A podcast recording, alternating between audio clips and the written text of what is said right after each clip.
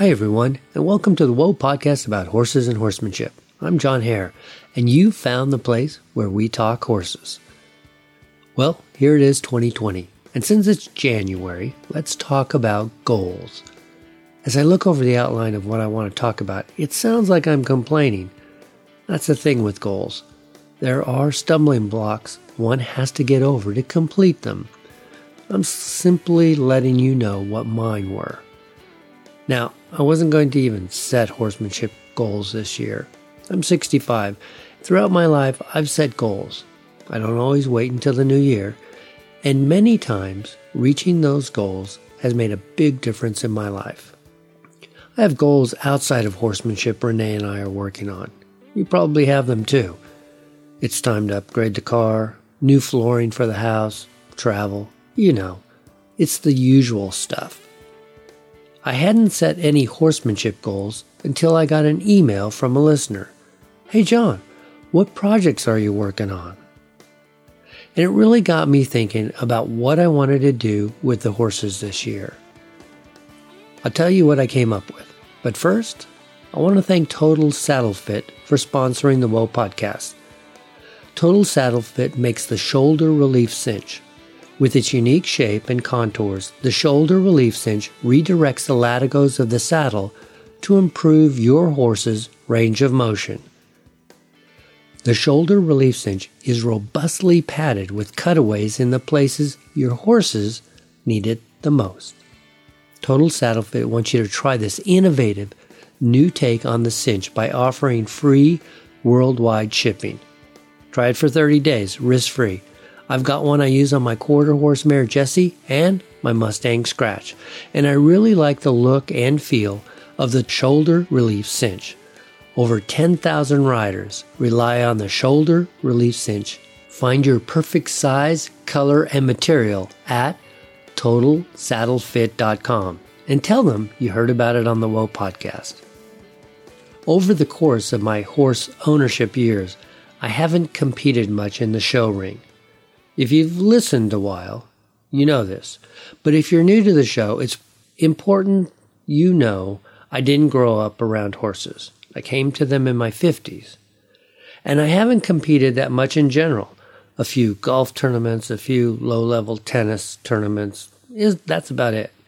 The reason I haven't competed that much with horses is number one, because it's expensive. I think if you grow up around horses, you get used to their cost over the years. It just becomes another expense. When you get your first horse at 51, you have to build the pens, get the feed, the supplements, the tack, the vet bills, and all the other minutia that goes all at once. It's a bit intimidating. Then I spent the first couple of years just learning about horsemanship and how to ride and competing wasn't in the picture because I wasn't competent to compete in anything. Then we, that's Renee and I, got a little bolder and tried a trail trial, then a trail class. Those weren't bad. We looked into some other show stuff working equitation, reining, cow work, and three things popped up.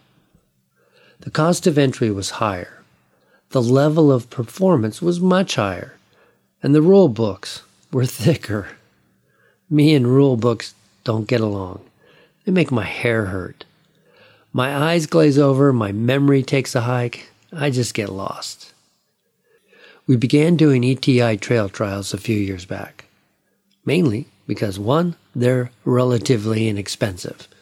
Two, they occur over the course of a one to two hour trail ride so we ride along for a quarter of a mile, do an obstacle, then ride along for another quarter of a mile. And then number three, the rules are pretty simple. Yeah, I blew some points for not knowing to call out cinch check before going up or down a hill, but you learn those things quickly and they get easier. Okay, so the goals for this year.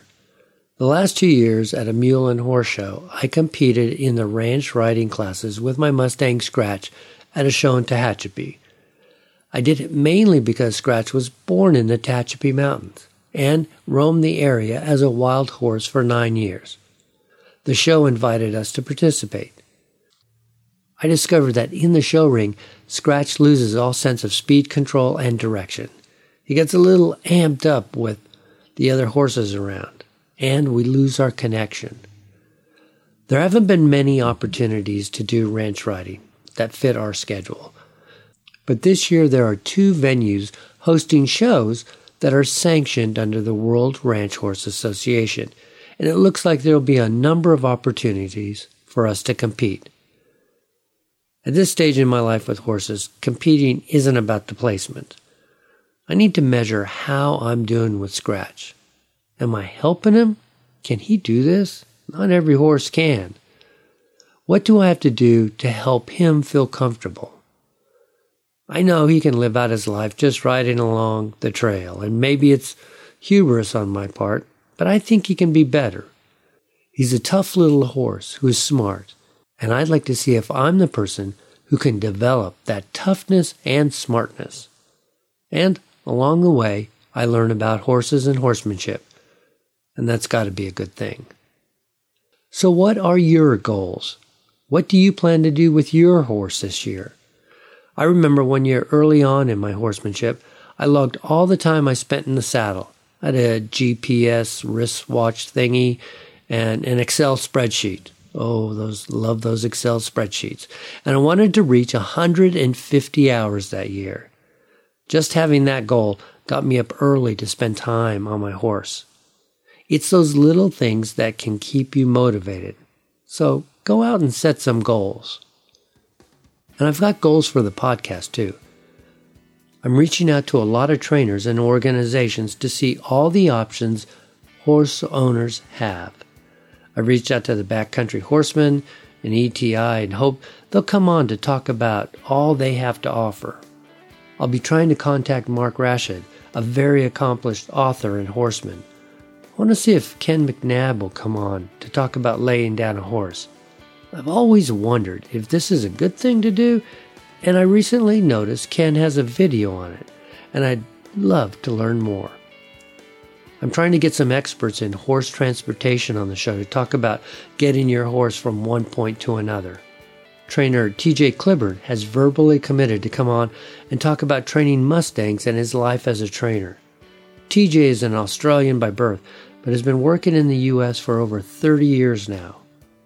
One other guest I'm hoping to have on the show is Arien Aguilar, who's an extraordinary trainer with some very unique ideas and methods.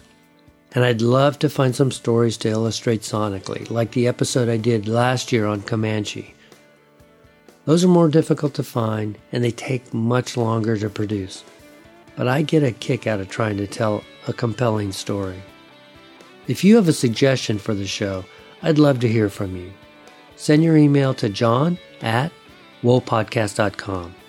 You can also find us on Facebook, Twitter, and Instagram.